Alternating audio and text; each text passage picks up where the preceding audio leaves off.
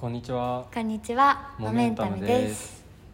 えっと前回仲間の集め方2をやって、はい。まあ面接の時どんなことを意識してるって話をしたんですけど、うんうん、今までのはえっとあれだね。新規新規というか団体に入ってくれる人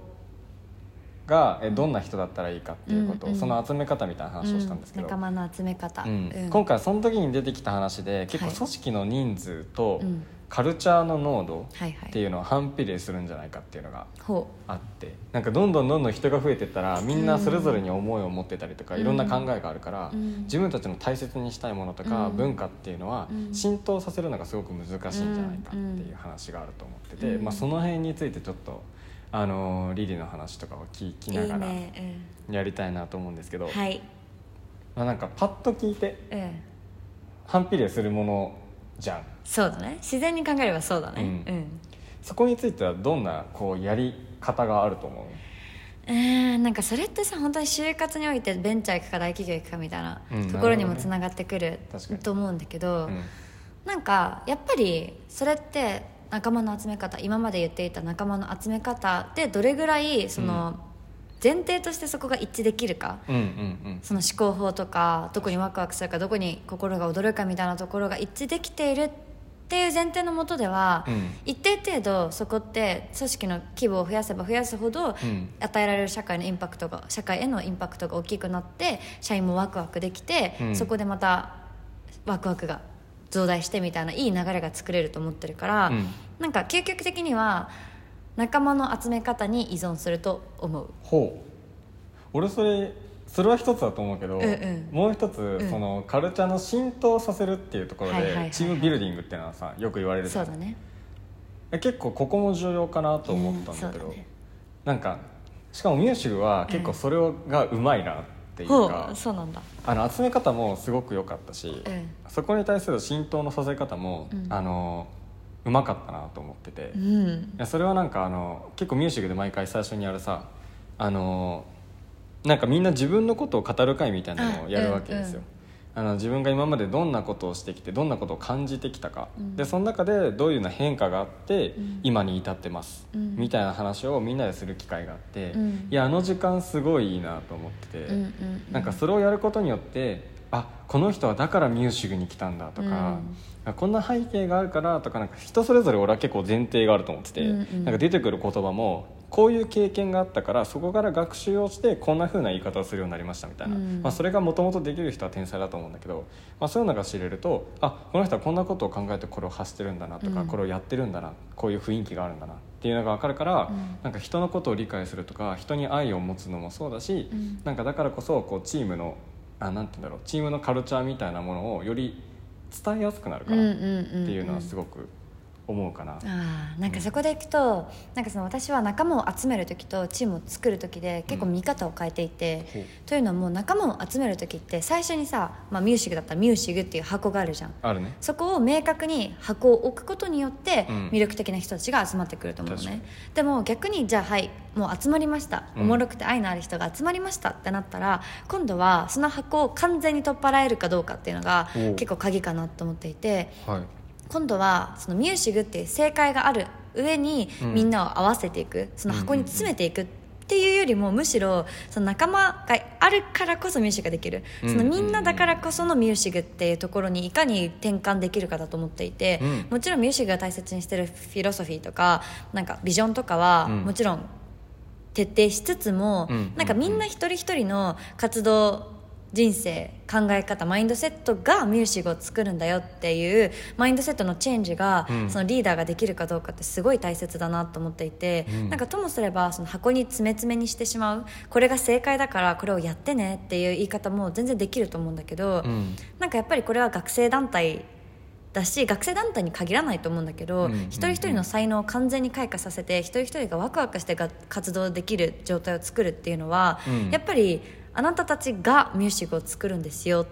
ていうメッセージって不可欠だなと思っていて、うん。自分ごとにできるとか才能をもうくまなく自由に発揮できるとか、そういう環境を作る上でそのマインドセットの変化っていうのは一つあったかなと思う。なるほど。なんかその箱を作るっていう意味だと、うん。その入ってくる人に対しては、うん。なんかこれは違うよねっっていう人たちを、うんうんうん。えっとまあある種ちょっと違うあの伝えるっていうかそうだね。まあ、このあなたたちはちょっと違うかなっていうことを伝えて、うんうん。でその中にいる人に対しては、うん。いやあなたたちから出てくるものがうん。うんミュージックだから、本当は箱なんてなくてもうあなたたちがやってることが、うん。なんて言うんだろう箱なんだろうミュージックっていうその存在自体になるんだよっていう感じ、なんかちょっとなんだろうイメージとしてすごくつきづらいけど、うん。感覚としてわかるような感じがあるねなんかだから組織とかミュージックっていうチームをどんな形ですかって言われた時は、うん。結構なんか形ないというかアメーバみたいな形かなと思ってて、うん。みんなが形作るもの、うん。だからなんか三角形の組織とか四角とか丸とか星とかよく言うけどなんか私にとっては組織ってアメーバみたいなものでみんながどう動くかによってどんどんどんどん形を変えていく、うん。その中でなんだろうさっきあっていうか第1回目の時に言った、うん。なんか異分子を入れることによってそのイノベーションを起こして面白くしていくみたいなことがあれば、うん。なんかすごいそこが出っ張ったり、うん。なんかここ結構似てるからシナジー生まれててめっちゃ丸くなってるなとか、うんうんうん。本当にアメーバみたいな形をしてるっていうイメージがあります。なるほどね、うん。なんかそういう意味だとさそのカルチャーっていうものがうん。すごくむ、難しいっていうかある種ないようにも見えてくるような気もしてて、うん。あのカルチャーっていうものが存在してるってよりは、うん。あなたたちがカルチャーだよねみたいえそうそうそうなの、うん、感じだよね。ななるほどね、えなんかそれだとさじゃあどんどん人数増えてっても大丈夫なんじゃない？あ出たね。そのテーマだよね、うん。でもなんかそれもまた違うような気がする。なんかその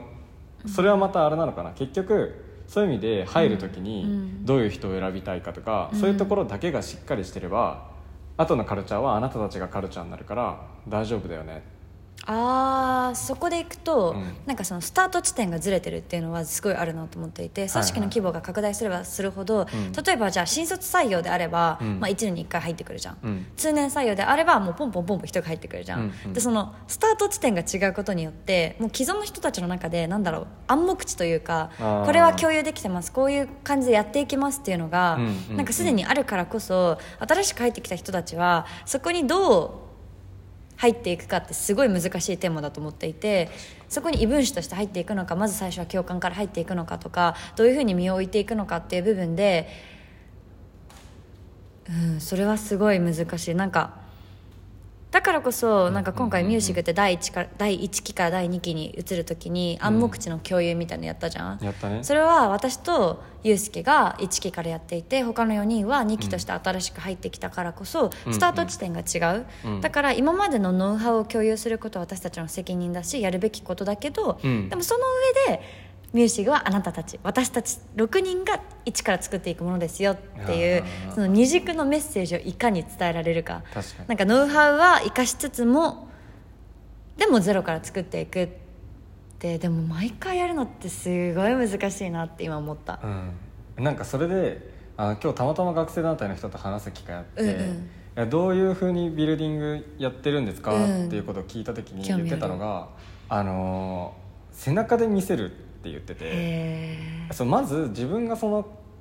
なんだろうある種カルチャーとか、うん。なんだろう些細な部分に出ると思うんだよね。言葉遣いとか、うんあとはあのそれこそ仕事の仕方かもしれないし振り方かもしれないんだけど、うん。そういうところに出てくるものをまず自分が実践してうん。教えると、うん。で別にそれは、えっと、こっちからこうしてくださいっていうんじゃなくて私がこうやっていますっていうことを提示して、うん。あ